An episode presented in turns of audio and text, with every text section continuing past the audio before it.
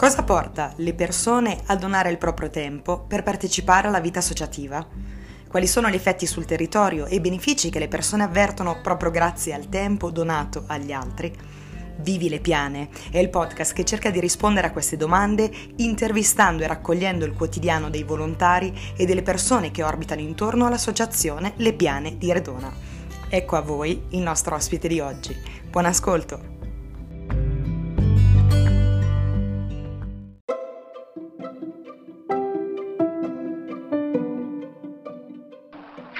Ecco, buongiorno a tutti, siamo qui eh, con una, una, persona storica dell'Associazione dei Piane, una grande donna, come dico io, eh, che adesso si presenta, quindi ti chiedo di presentarti e di raccontarci un po' di te.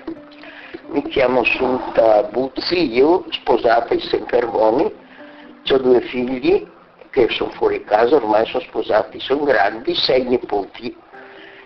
E nell'82, il giorno di, della carità, sentito una conferenza Don, da Don Giuseppe che diceva di dare la nostra opera quello che sappiamo fare e di darlo a chi ha bisogno. Allora, pensandoci così, io nell'80 sono stata a casa in pensione e nell'82 ho detto se sono un'infermiera so fare le punture, facciamo perché in quel periodo lì ne facevamo anche parecchie. C'era dopo io più passata la mutua e mia piedaccia. E e poi c'erano tutti gli anziani che abitavano lì in casa delle piane, che erano 13 appartamenti che mi aspettavano, erano molto carini, molto belli, si è creato proprio un buon rapporto e, e venivano proprio a cercarti, a, mi volevano bene insomma. Quindi tu sei stata la fondatrice di questo, di questo, servizio infermieristico che nel tempo ha cambiato un pochino la sua natura evidentemente. Sì, perché quando è iniziato non c'era neanche lo studio che c'è adesso, ho dovuto andare giù nel salone da basso a farlo mm. e c'è arrivato giù il presidente delle piane, il signor Giorgi, e pensavo che fosse un cliente che doveva fare la puntura, aveva bisogno, no, no, sono il privato, lui ci teneva poi a essere... Eh, mi scusi, non lo sapevo. E dopo quando è andato via quell'obiettore, era il, che era Panz, Panz bravo, che occupava quello studio lì, allora siamo venuti di sopra, che era più comodo, più... Più alla portata della gente. Sì, certo. sì perché venivano anche quelli da fuori a farlo sì. tante volte. Tutti, tutte le mattine dalle otto e mezza alle nove e mezza io facevo poi c'erano quelli che dovevano andare in casa, che non, non venivano, magari ti chiamavano, ti dicevano che doveva fare la puntura, andare a provargli la pressione, qualcosa così.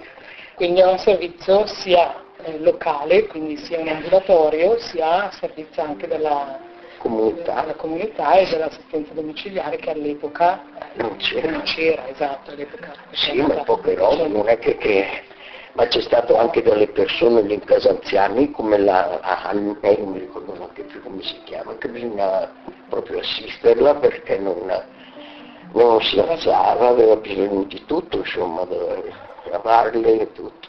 Certo.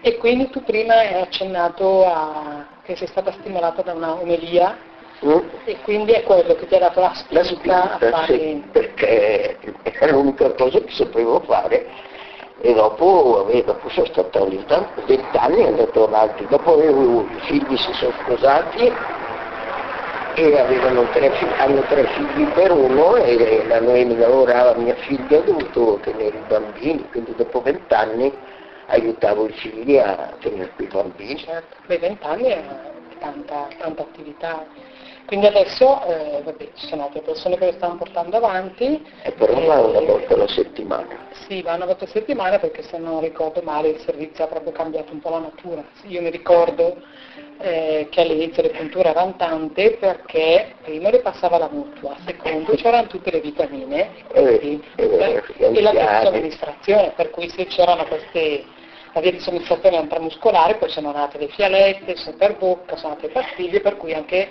è cambiato un pochettino anche proprio tutta la storia della, sì, della, della assistenziale. Ecco. Aspettare, però dopo ti chiamavano. Esatto. C'è qualcosa, una, una, un evento particolare, un momento particolare bello eh, che ti ricordi di questa esperienza ventennale? Eh, ce ne sono parecchi.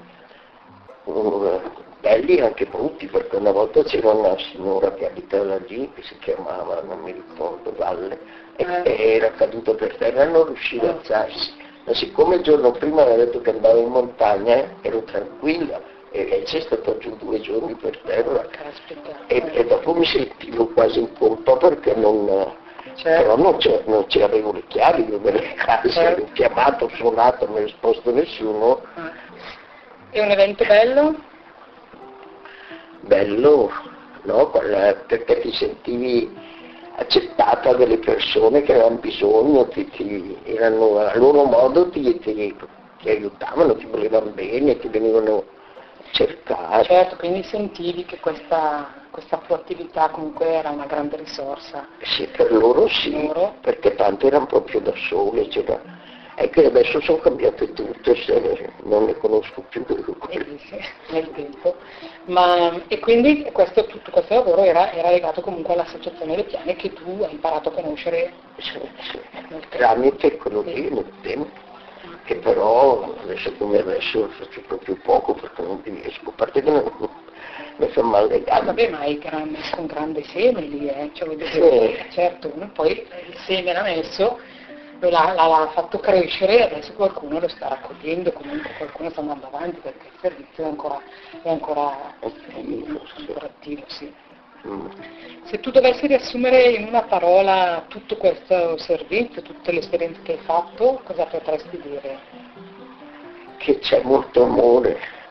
Se- dai 10 ne ricevi 100, veramente proprio a farlo con passione, con amore, capiscono le persone, specialmente anziane e malate che hanno bisogno. L'unica che mi ricordo, non so se è bene, quella che c'era di sopra, che diceva che da lei non andava mai nessuno, che sarà mica un cane.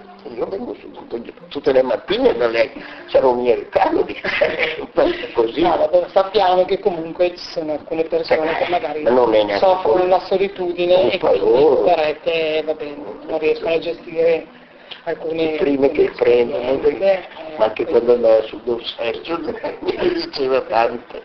Eh, Vabbè, eh, per carità, l'importante è volere bene a tutti questi anziani. sì, perché sì, comunque che hanno bisogno proprio di, di tanto amore, di pazienza. E se tu dovessi lasciare un messaggio a chi ascolterà questa tua intervista, questo podcast che metteremo sul sito a servizio di tutti quelli che ascolteranno, cosa vorresti dire? di aver cura delle persone anziane, di volergli bene, di aiutarli se possono e di che fanno parte della comunità. Eh,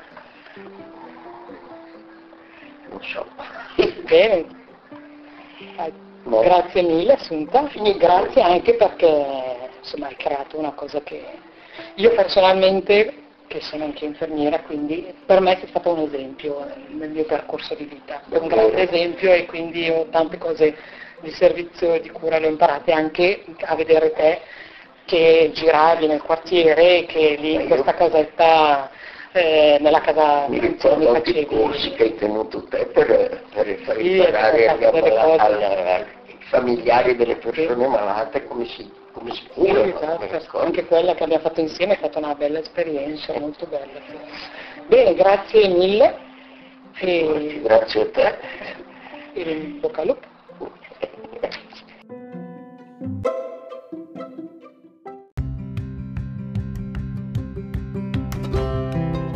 Grazie per aver ascoltato Vivi le Piane, il podcast dell'Associazione Le Piane di Redona che raccoglie le interviste dei volontari e di tutte le persone che gravitano intorno a questa realtà.